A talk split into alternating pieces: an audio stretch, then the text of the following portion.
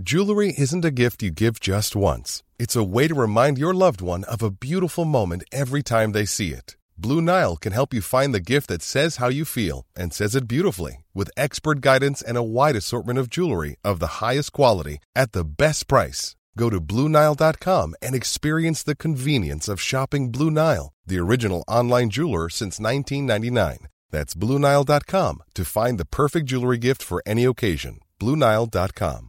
Hey, I'm Ryan Reynolds. At Mint Mobile, we like to do the opposite of what Big Wireless does. They charge you a lot, we charge you a little. So naturally, when they announced they'd be raising their prices due to inflation, we decided to deflate our prices due to not hating you.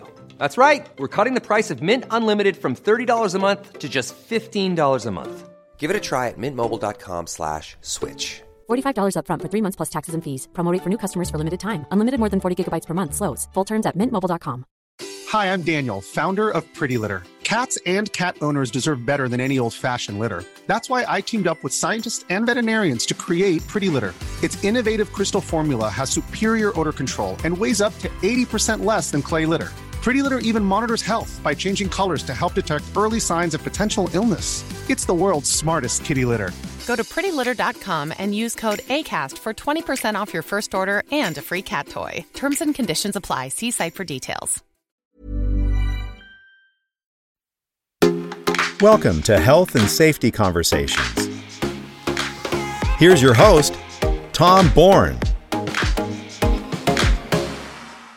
Hi, and welcome to Health and Safety Conversations. I'm your host, Tom Bourne, and with me today is the marvelous James Junkin. James, how are you? Great. How are you? Oh, fantastic for this time in the morning. I can tell you, it's it's always a great honor to talk to our friends in the US, and uh, yeah, especially so yourself. Now, James, well known in safety circles around the world, but for those who don't know you, can you tell us a little bit about your history in safety, what you're currently doing, and what led you into the industry? Absolutely. Well, thank you for having me. I look at safety as one of the things that we can all agree on internationally. Every person out there wants their loved one and themselves to come home safe from work. And sadly, that's not always the case. So I like being a safety professional because it, it connects with people. If you're not a people person, it's hard to be a safety professional. So I like what you guys are doing in Australia. And I hope our, our mission is international in the sense that we all want workers to come home safe, especially from high hazard jobs. So I am the CEO of a company called Mariner Gulf Consulting and Services, which is a full service occupational safety and health consulting firm. Our main practice specialty is in oil, in oil and gas, but we work in construction, manufacturing, some some of the different various specific trades and the contractor networks and the hiring client networks. I do a lot of speaking uh, as CEO. But you ask a great question: How did you get involved in safety. And and I wasn't born to this to this to this profession. I I actually came out of the operational side of the oil and gas industry. I spent a while being president and CEO of a company called Trico Oil Company. And then I left as an executive in the oil business and went to Mercedes Benz US International, that little company, right? And worked for them and part of their management team building the M class, R class, C class type SUV vehicles. And then I decided I really liked the idea of management process consulting. So me and my wife moved to a little town called New Orleans, Louisiana, the Big Easy, home of Mardi Gras. And we decided to start a management process consulting company focused on really contractors in the oil and gas industry, typically mom and pop shops with 100 less employees, and working with them on getting the business aspects of their operations in line. And as I met with business owners, they were like, "Great, you're t- teaching us how to reduce our debt and and helping us with our HR." But really, we have an issue surrounding this thing called IS World, and that's a third-party verification system, or Veriforce, or back in the day, PEC Safety, uh, Avetta. We need some help with that. And I had no idea. I was like, well, show it to me. And I'm like, I could learn to do that. they said, we need someone to come do a safety meeting. And because we can't afford a full time safety professional, we need someone come in here and, and, and help us out a little bit. And so it, my, my, my passion really arose out of clients asking it to us to add that to what we offer from a business standpoint. And so I went back to school. I got a degree in occupational safety and health. I started becoming very active in, in, in the training side of safety, particularly in the training side of the oil and gas industry. And then the BP oil spill hit. Yeah. yeah. And that changed everything about my life from my my passion about being a safety professional to where we still do a little bit of management consulting but 99% of what we do in our business is focused around occupational safety and health. Yep yep. Going back to school to give yourself the skills and knowledge to go and take on additional work how hard was that?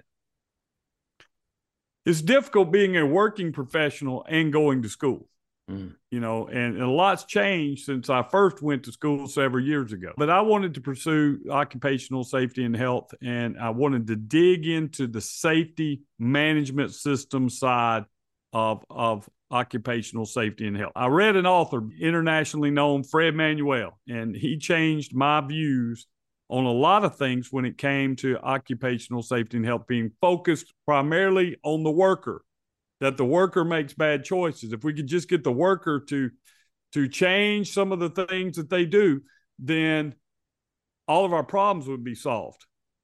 Fred challenged that, and, and mm. others have challenged that. Dr. Hopkins down in, in Australia, a lot of his works, particularly related to the Moura mine disaster and to disastrous decisions made in his book about the Deepwater Horizon. All that really informed my, my way of thinking and and I'm glad to see at least in the U.S. you're starting to see students trained that way. That really we're looking at the system. So I had a passion for it, and that that helped me get through some of the the writing assignments, some of the more technical side of of safety and the industrial hygiene side. Still focused on the goal of getting workers home safe. And so that was my experience with the university. I wouldn't train it in the world. I'm, I'm about to be done with my master's here pretty soon. Uh, anybody wants to give me some help in advanced industrial hygiene, I'd appreciate it. Just hit hit me up at james at marinergulf.com. I'm not the best mathematician, but it's all it all goes to help me and to help others. Yeah, excellent. Excellent. All right, a couple of things that you just spoke about there. Not blaming the workers. That's a philosophical shift from the old school safety we had, where bad work about bad outcome.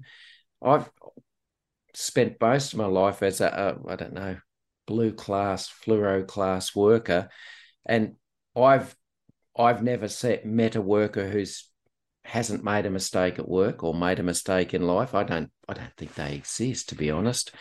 I mean, I can only speak for myself, and I make mistakes every single day, every single day.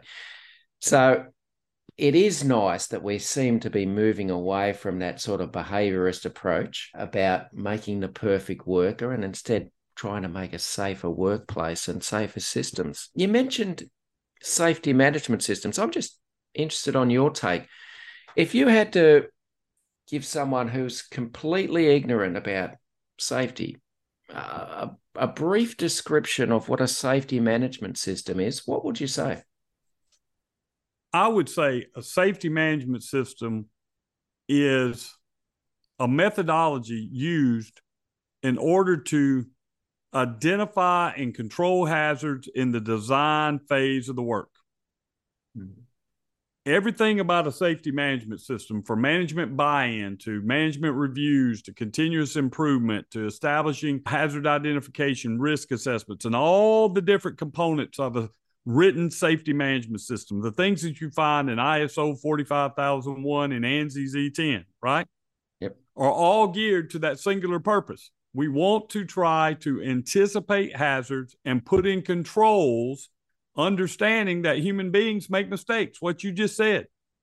You know, we're really good after an incident at Monday morning quarterbacking, at being able to sit back and say, oh, I see if the worker had done this, if the worker had done that. you know, that's easy.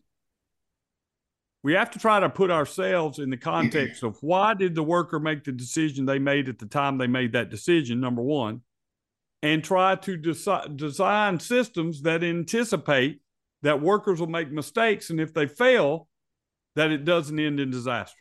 You know, I am on a mission about serious injuries and fatality. I want to prevent all injuries, but let's stop equating, at least in the US, all OSHA recordable injuries are not built the same. The fact that someone has a cut on their hand and they get two stitches is not the same as being burned over 85% of your body. Can we agree on that? Absolutely. Right. Absolutely. So in the US, we've done a good job of driving down OSHA recordable injuries. But in the last 12 years, we've killed 60,000 people in the workplace. Mm, Something has to change. that's Something has to change. And so for me, the change is we have to start thinking about hazards and risk and controls higher up the food chain. Us going and saying, well, why did the worker not identify the hazard? Why the worker didn't put in all the controls? If the worker could do all that, Tom, you and I wouldn't have a job. there would be no need for safety professionals. There'd be no need for managers. We just need dispatchers to go out there because all of our trade crafts people would be expert in risk management, controls, and hazard identification. And that's not that's not feasible, and it's not the truth. Uh-huh. The truth is, we're not doing a really good job at the higher executive levels of anticipating what the hazards are and the risk. We're waiting till the worker gets into the field. And by then it's too late. By then it's too late. So that's my passion. I want people to come home safe. Yeah, I've sometimes heard it called sticky. We're trying to avoid stuff that can kill you. I think that's that's the main point, rather than, as I said, things that can go ouch. Um, although we seem to be coming a long way and moving away from that blame the worker type event, I find it really disappointing. I don't know if you, you you've seen much of the news lately. We've we've had two major train crashes around the world recently. You had the one in the US, and um, Mhm. unfortunately, we had one of the um, people interviewed about safety on site at that time come out and say that the incident was 100% avoidable, uh, which is interesting, before any investigations gone underway. And then we had this in, in Greece the other day where a commuter train and a goods train on the same track collide. And we've had the Greek president come out yesterday and say people will be held to account, justice will prevail. And I, again, before an investigation even occurs, and you go, seriously, are we still going three steps forward, two steps back? Because that's what it seems like. I mean, I get frustrated Uh, with it. I I get frustrated with you because people gravitate to catchphrases, human error. Well, I'm gonna quote the Dr. Trevor, the great Dr. Trevor Kletz, who is one of the pioneers of process safety management. He's saying, he says, saying all accidents are due to human error is like saying all falls are due to gravity. That's true, but it's not very helpful. Yeah. Somewhere along the line, somebody made a mistake. But we we haven't even finished the investigation in the US yet, and we're already seizing on catchphrases Mm, like human error. We're going to hold people accountable. And I'm not against accountability, but let's find out what happened. And in my experience, having investigated numerous fatality and serious, serious accidents, including multiple fatality incidents, it's not one run root cause. mm, it's usually a bunch of causal factors. I'd love to create up a lexicon of words I'd like to ban good. that people grab. Human error is one of them. Another one is safety culture. You how know, about how about root cause? root cause is another one. You know, it's it's multiple causal factors that usually, if taken in isolation, nothing happens. Mm. It takes the sun, the moon, the stars, particularly to line up, and the worker that gets injured, or the worker that gets killed, or the incident that happens is just the final garnish on the tip of an iceberg that has been building for a long time, particularly in big cor- corporations. So, but people gravitate to when we have an incident like this, even though we try to say blame is the enemy of understanding, even though they may not say they're looking for someone to blame, the first thing is we have to blame somebody or something, especially if there's loss of life. And usually yeah. it's multiple things. Yeah. There are that I, I just wish sometimes politicians, whether they be uh, at the national level or at the local level, would resist the temptation to get involved in any sort of safety incident whatsoever. Because when they open their mouth, it's clear that they don't have no idea what they're talking about, and they're just hoping for a 15 second, like you say, a catchphrase, a, a, a sound bite that able to resonate with the electors or the voters and and and it's ridiculous. It doesn't help anyone in the long term. I think it's actually counterproductive. Yeah. It's counterproductive. People want a simple answer and usually it's a complex answer to a, a series of complex problems. Yeah. i'll give you an example. Back in 2005 at the bp refinery in uh, Texas, Texas City, Texas. It exploded. It killed 15 workers and injured over 200 people. Mm-hmm. And what happened was the operator overfilled the distillation tower, like a 130 foot tower. I, I don't remember exactly how tall it was, but it was only supposed to have six to eight feet of raffinate, which is an additive or octane additive for gasoline. Well, the operator overfilled the tower. It blew out the top of the tower. It ended up forming a vapor cloud on the ground, which was ignited by an idling diesel truck.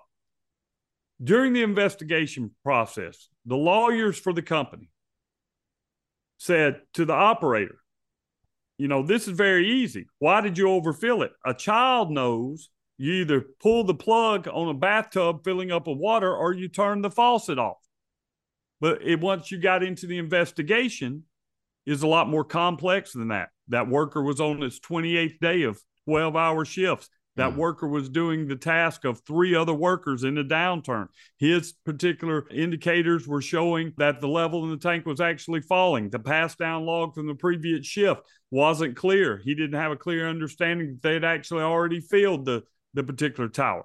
So, that I like to use as a good example of how complex problems, multiple causal factors come, and then we try to place blame on an individual when really it was a systems issue.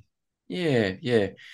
And I, if I remember correctly, his supervisor had gone home partway through the shift, so he was left unsupervised yeah. completely. The other ironic things about that was, and it's a sad thing, but it's some of the people that were killed, the contractors that were killed on site, had, uh, I believe, less than an hour ago been celebrating a month lost time injury free. And right. to me, to me, that I I worry that safety professionals put too much belief in their own success by looking at data which could be manipulated, changed, or misinterpreted. And I don't think success in safety should be based on lack of previous incidents or lack of negative outcomes in the past. I don't think that's a, true indicator of how safe we are right here, right now. Absolutely. Todd Conklin probably said it best. Is the does the absence of injuries equal the presence of safety? Uh-huh. And the answer is no. Sometimes you're just lucky. Yeah. And the other side of safety is I like to divide safety up into two realms personal safety, process safety. Mm-hmm.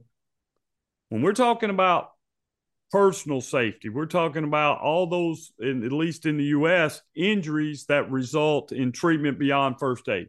Mm. And there's some exceptions to that rule. When we're talking about process safety, we're talking about preventing the fires, the explosions, the train derailments, the chemical releases that affect not only the individual employees involved, but the environment and, and the surrounding communities. The Deepwater Horizon incident, which was a result of loss in life, had nothing to do with somebody wearing PPE. It had mm-hmm. everything to do with the failure of process safety. So I think you got to begin there. We have struggled as a profession in defining what success looks like because we want to reduce it to a metric. And the metric of using total recordable injury rates as predictor of future events is statistically invalid. Mm. You cannot find a study that says because ABC company had an injury last year at 3 p.m. Somebody fell down and broke their shoulder, that that company will repeat that injury at any other time in the future. The Deepwater Horizon incident resulted in 11 workers dead, uh, 117 or so cast into the sea, 5 million barrels of crude oil released into the Gulf of Mexico, and we sank the rig to the bottom of the Gulf. That crew had gone seven years without an OSHA recordable injuries. OSHA recordable injuries are not predictive of future events. They never have been, they never will be. So if you're looking for a metric, and this is this is where cutting edge and leading research needs to go. And there are a lot of a lot of thoughts on this. I don't have all the answers, Tom. I, I don't even know if I know mm all the questions. I know what we're doing is not working because we're not reducing the fatality trend. I know that TRIR is not predictive of future events and that past success does not guarantee future success. Sure. I know those things. But I also think that when we're we're trying to look at a company and evaluate their risk, we have to look at it holistically. We have to look at the systems they have in place to identify hazards and control risk in the design of the work. And what kind of barriers and defenses they have. So if something fails, it doesn't end in, in catastrophe. And that's kind of a merger of process safety and personal safety. But you know, I would like to say if we we run this chart, and we look at this and that, and it equals what the future is. Mm-hmm. Nobody can tell you what the future is. Mm-hmm. Fatality incidents typically are ones that happen to an organization, and they may never happen again, yep. because the sun, the moon, and the stars all have to line up. But when we're talking about predicting the future, I think it has to be more complex than a simple mathematical formula of of what we're using, whether it's DART rates, total recordable injury rates, that kind of thing. Yeah, I'm beginning to actually believe in myself that safety is an intangible thing. It's a it's an idea, it's a notion. And I struggle at the moment to think of how we are going to measure that. To me, it's like almost measuring a person's feelings. I mean, how do you do that? How intense is it? A person's belief in safety. How do you measure that? Short of, you know, doing these pointless surveys where no one actually speaks the truth because they're still in That's fear right. of losing their job. Well, I, I agree with you. Um, one thing I would say is for years, people started saying, we want you to track leading indicators, mm-hmm. leading indicators. Let's move from lagging indicators, which is past incidences, that kind of thing, recordables, incidents that go beyond first aid, and get into leading indicators. Mm-hmm. What no one has been able to successfully explain to James is okay, I'm tracking these. There's never been a faster or easier way to start your weight loss journey than with plush PlushCare PlushCare accepts most insurance plans and gives you online access to board-certified physicians who can prescribe FDA-approved weight loss medications like Wegovy and Zepbound for those who qualify. Take charge of your health and speak with a board-certified physician about a weight loss plan that's right for you. Get started today at plushcare.com slash weight loss. That's plushcare.com slash weight loss. plushcare.com slash weight loss. Hiring for your small business? If you're not looking for professionals on LinkedIn, you're looking in the wrong place. That's like looking for your car keys in a fish tank. LinkedIn helps you hire professionals you can't find anywhere else, even those who aren't actively searching for a new job but might be open to the perfect role. In a given month, over 70% of LinkedIn users don't even visit other leading job sites. So start looking in the right place. With LinkedIn, you can hire professionals like a professional. Post your free job on linkedin.com slash people today. leading indicators. I know how many safety meetings we have. I know how many people we put through training. I know how many observations we've done. I've got all this data. But what does it mean? That's right. That's right. What does it mean? If I do 10 safety meetings instead of 12 safety meetings, what does that mean? And no one no one can tell you because it really comes down to safety is about identifying hazards and putting controls in place and using the hierarchy of controls and having barriers and defenses in place that if somebody makes a mistake, it doesn't result in disaster. For example, when we talk about lockout tagout, mm-hmm. right? Yep. We talk about machine guarding. We may also have a present sensing device that if someone doesn't do lockout tagout, that violates our procedure, that it cuts the machine off or engages an interlock when they open the door. Why? Because human beings make mistakes. Yep. People ask me, James, why do people do what they do? Heck, heck, I don't know why people do what they do. I can't answer that question. I don't even know why people ask me that question. I can't even explain why a person would ask me why people do what they do. Okay? We don't know why people do what they do. We have to anticipate that people will make mistakes. If your safety management system is built on people being 100% perfect all the time, you don't have a safety management system. You have luck. Yeah. You hope. you hope nothing happens. And if you do, you hope it doesn't result in something serious or or even deadly. Outside of that, I don't know that we have a numeric simple formula that we can say this company's done this for the past seven years and that equals safe. Let me give you an example. So after what we were talking about, BP Texas City in 2005, BP mm-hmm. re- replaced the CEO. They spent billions of dollars, billions with a B, on their occupational safety and health programs. And yet, five years later, the Deepwater Horizon incident happened, and the Chemical Safety Board, the U.S. Chemical Safety Board, found some of the same causal factors in that incident that they found in Texas City. Nobody wanted it to happen, but it did.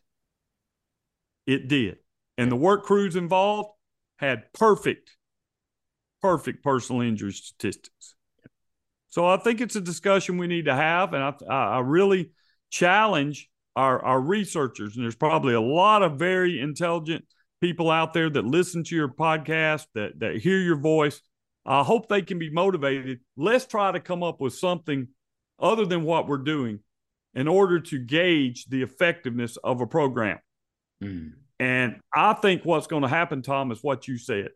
It's really abstract. It's abstract. It's yeah. identifying hazards, putting controls in place, is making people feel comfortable within the workplace to speak up without fear of retribution when they see things. I say this all the time. You want to know where your next accident's going to be? Go out there and talk to the people that do the job. They will tell you. They're the experts. They see it all the time. They know whether the PPE is inappropriate. They know whether or not there's not a place to tie off. They know whether or not the contractor they're working with is actually training their people. They know because they're out there every day we have to get out of our offices and go down to the craft and talk to people on their level and listen. Listen. And that's hard for me because I'm a safety professional. I talk a lot. I, think, I, I think we all do. Just with the leading edge indicators, my thoughts, again, perhaps a little critical. They're all quantitative. There's nothing to measure quality. And, and even if we could measure quality, there's no definition about what's a good meeting, what's a good Absolutely. job safety analysis or job hazard analysis. We just seem to be checking boxes. Yeah, checking boxes, measuring activity, but not actually measuring the quality of that activity. I, I, I agree with that 1000%. 1000%. And I deal with a, a company called Veriforce, which is kind of a, it's a global company now. They own CHAS out of the UK. They own ComplyWorks. In Canada, we have offices all over the world. I'm ch- the chair of their strategic advisory board. And so we deal primarily with hiring clients and evaluating risk inside the supply chain. And one of the things that we've been talking about of late is yes, we go and say, let's see your roster that you've trained your people. Well, everybody's got a roster, but how effective was that training? Mm-hmm. How good was the instructor? You know, it's hard to quantify in, in a numerical number based on just what you just said. Mm-hmm. So I, I look forward to taking on these issues because that's how we're going to bend the worldwide serious injury and fatality trend. Yeah. Yeah. We're going to have to move from quantity to quality. Good. All right. You, you mentioned Deepwater Horizon. What was your involvement in the aftermath of it? So, at the time of the incident, April 20th, 2010, I actually lived in the French Quarter in New Orleans. Mm-hmm. And we were alerted by local media first that a rig was on fire in the Gulf of Mexico, which is not a routine thing. Mm. And when the videos came in, it was an inferno. And I remember sitting with some friends in a cigar shop down in the French Quarter saying, This is going to be worse than Katrina mm. from the devastation to the environment. And so, not long after that, I got called by a company by the name of PEC Safety Management, which was a legacy company, forerunner of Veriforce, present day Veriforce. And uh, they had gained the contract from BP to provide oil spill response training for workers, site specific training for workers going into the uh, response phases. And so we did, we, we had the responsibility for training all of the responders before they actually participated in the cleanup on the beach or in the in the waters in the Gulf of Mexico. So I was chosen as an instructor, went down to a place called Orange Beach, Alabama, mm-hmm. and uh, headed up that training institute down there. In the first 90 days, we had trained 150,000 oil field responders and 300,000 throughout the incident. And so, even though I was doing training, it was located right along the beach and sometimes in the marshes of Louisiana when I swapped with Incident Command. So I saw firsthand the devastation of the ecosystem and not just the we think of the environment, you know, just as the the the the waters, the the animals, the sands, the beach, but the the economic devastation that happened along the Gulf Coast was was undescribable businesses closing, boating interest, people that live in the, the fishing industry, the commercial fishing industry. I remember a, a ship a shrimp boat captain went into the wheelhouse and committed suicide with a gun while I was deployed there. You could see real fear that life may change for all of us. And fortunately, we were able to recover from that. But that's where I got my first taste of real field operational safety as a safety professional was during the oil spill. Yeah, yeah. All right. You've carried out, as you said, numerous uh, investigations over your time in the industry. All right. Is there any particular tool that you like to use or you find useful when conducting investigations?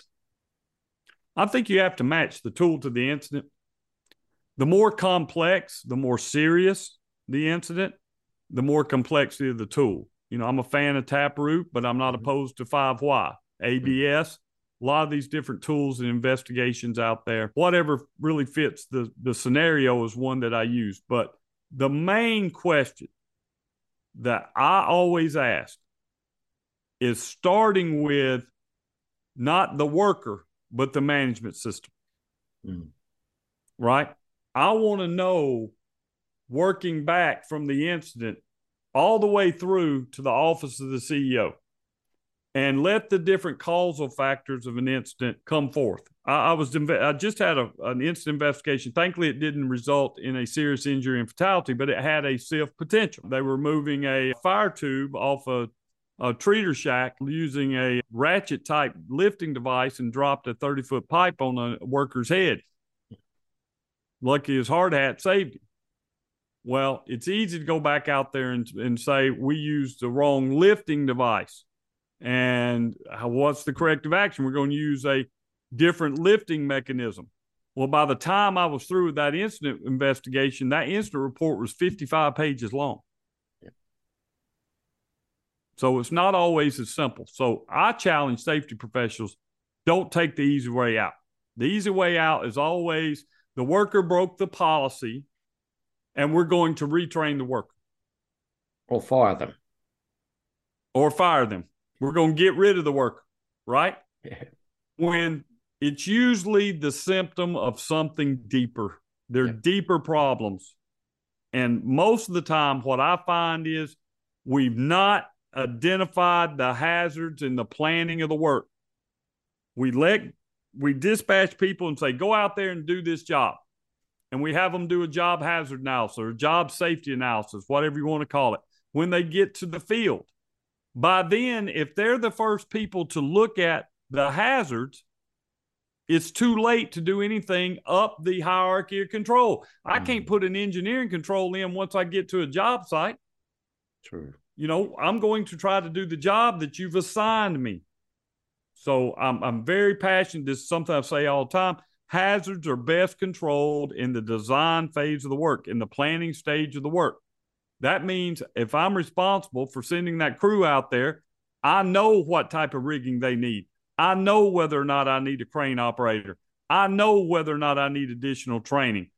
I'm able to get, you know, elimination, substitution, engineering, and administrative controls in place. Because if not, all we're left with is PPE. And PPE, we're still coming into contact with the hazard. So, almost exclusively, one of the causal factors in all instances that have SIF potential is we didn't do a good job in planning the work. Mm. The second thing is almost invariably, there were warning signs. Warning signs that we either didn't recognize, rationalized, or failed to address. Precursors, yeah. little things. And usually, just like in this particular incident, they've been doing it this way. The industry had been doing it this way for many, many years. But nobody had asked the question what if? What if that tie off point, that two inch nipple on the outside of this tank, snaps due to corrosion or stress cracking? What if? Well, it's never happened before. And then it happened. For, fortunately, it did not end up with someone losing their life. Very yeah. fortunate. All right. Just some other questions around safety. Fatigue. How seriously, in your experience, is fatigue taken in industry as a, a risk factor? I would like to say it's taken very seriously, but it's not. Mm it's not taken very seriously.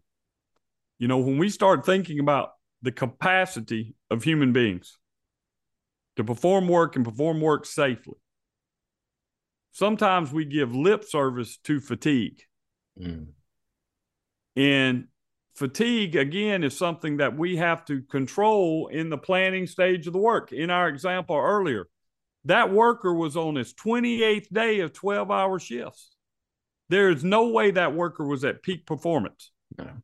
Is it the worker's responsibility to stop the job and say, I'm sorry, I'm tired? Or is it we in management's responsibility to recognize that a worker performing the task of three people on 12 hour shifts for 28 days in a row is not going to be at peak performance? So, a lot of times I hear fatigue mentioned, but rarely do I see it considered as a risk factor when we're planning the work. Do we mm-hmm. have enough people? Yeah. And globally, I don't know we have enough people, particularly in the skilled labor workforce, to go out there and do jobs that we need them to do with all the resources that we should be giving them. So most crews are understaffed, they're undermanned, they're overworked, particularly in construction, but also in oil and gas. The number one killer in our industry in the US and oil and gas industry is driving. Mm. Driving. Well, we're putting workers on roads early in the mornings, way before the sun comes up. They have to drive to locations. They work all day. They get back in the trucks. They drive back home. They repeat it again. How many of those is fatigue a causal factor, not a root cause? Because mm. we already talked about that. Yep. But a contributor a contributing factor in those instances. And I think it's probably more times than we'd like to admit. Yeah, yeah. I know. I know. I tend to make, let's say, poorer decisions the more fatigued I get. Sometimes to the stage I make ridiculous decisions when you look back in hindsight. But that's just me. The things I just also want to touch on this stopping work, ceasing work, whichever you want to call it, no matter which country you're in, you know, we, we give, we empower workers in certain situations if conditions are met that they can cease work or stop or refuse to undertake particularly hazardous work. I don't think that works. What's your thoughts? I think it sounds very good in theory. Mm. I also think it becomes a crutch to blame the worker for not stopping the job. Exactly. For failures in the planning stage of the work. Mm. Many times in this particular incident, I just referenced when the pipe fell. The question was, why didn't they stop the job? When the question should be, why didn't us up up the, further up the chain of command stop the job when we were planning this work? We cannot depend upon as a fail safe for every instance the worker stopping the job. Mm. There are a lot of influences on the worker stopping the job, including the mm-hmm. dynamic between those that hire contractors to do the work and those that perform the work. And that's a lot of pressure to put on an hourly worker.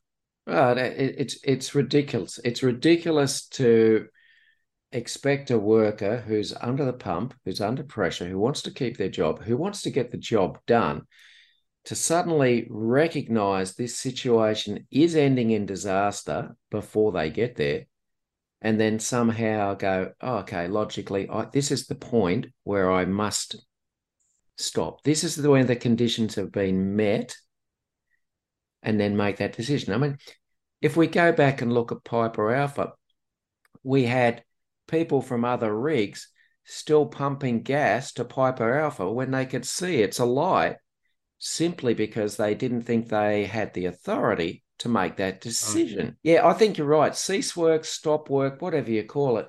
It's it's a great idea and it's a catchy little phrase, but eh, I've I, I've seen it work on a I can count them on my fingers the number of times I've seen a worker proactively take steps and stopped an incident happening.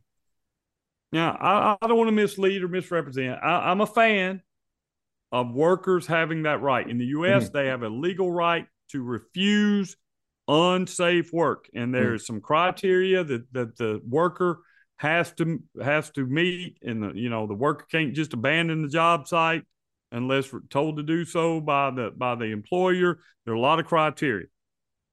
And I encourage people to speak up because workers know the hazards probably better than the people that actually are involved in the safety aspects and in mm-hmm. the planning aspects. But at the same time, I see it more abused as a methodology to continue to blame the worker for failings in the system. Mm. The worker remembers the person who's going to get hurt. They're the one that's going to get killed. Nobody goes to work to get hurt and get killed. If if they do, that's a psychological mental health issue. Yeah. Which, you know, is way outside the the the realm of what we're talking about here in occupational safety and health. No one chooses to get hurt. So when we say to people, why didn't you stop the job? I say to you, why didn't you plan better work? Why didn't you plan better defenses? Why didn't you assume that people could make mistakes? I mean, that's why we have, for example, when we lift something in rigging, we have a qualified crane operator, we have qualified riggers, we have inspection processes of the rigging slings that we're going to use, we have training, and we lift a load and we assume, based on all of the things that we've done, that the risk of that load falling is very low. But we still develop a controlled access zone around that lift just in case it doesn't happen. So if the rigging snaps, hey, we have a safety violation. It failed. But if it hits the ground, it fails safely. Why? Because the personnel, the equipment, all the other things that we need are outside of the controlled access zone. the barrier, the swing radius of the crane. We need to take that mentality to the workplace. But I see a lot of times what workers are really inheritors are is poor design. I'll give you another one. We had a situation, a very complex lockout, tagout uh, scenario on a production site.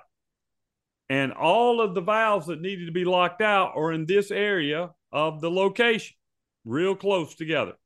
Then one critical valve that that everybody routinely misses is way on the other side and it's hard to see. That is bad design. That is bad design. When you design a system like that, you're designing the potential for human error in the system and people are going to make mistakes. And so, guess what? When that valve's left open, we have a spill. And I'm like, if it's that important, we need a neon sign over it or flashing. But in a well designed system, simply not turning a single valve should not result in disaster. That's right. That's right. We have to be able to design things. So I'm a fan of prevention through design from an engineering standpoint, but I also think prevention through design techniques can be included when we're planning the work. When we're planning the work, it's too late for the worker to go out there and realize I need this other tool. Yep. yep. You know, I need this other training. Yeah. Perhaps, perhaps the question we should be asking instead of why didn't a worker stop the work is why were they put in the in the in the position that they had to make that decision in the first place? Exactly. Mm. Exactly. All right. Absolute pleasure having you on, James. Our time's coming to an end. I just want to thank you again for being on. And for now, it's time to go. But I look forward to speaking to you again soon. Thank you, Tom. It was a pleasure for you for me to appear on your show. Thank you for doing this and getting the word out so we can get all workers home safe from high hazard jobs. Thanks for listening to Health and Safety Conversations with Tom Bourne. Until next time, stay safe and enjoy the rest of your week. Even on a budget, quality is non negotiable. That's why Quince is the place to score high end essentials at 50 to 80% less than similar brands. Get your hands on buttery soft cashmere sweaters from just 60 bucks, Italian leather jackets, and so much more. And the best part about Quince, they exclusively partner with factories committed to safe, ethical, and responsible manufacturing. Elevate your style without the elevated price tag with Quince. Go to quince.com slash upgrade for free shipping and 365-day returns. Hi, I'm Daniel, founder of Pretty Litter. Cats and cat owners deserve better than any old-fashioned litter. That's why I teamed up with scientists and veterinarians to create Pretty Litter. Its innovative crystal formula has superior odor control and weighs up to 80% less than clay litter. Pretty Litter even monitors health by changing colors to help detect early signs of potential illness. It's the world's smartest kitty litter. Go to prettylitter.com and use code ACAST for 20% off your first order and a free cat toy. Terms and conditions apply. See site for details.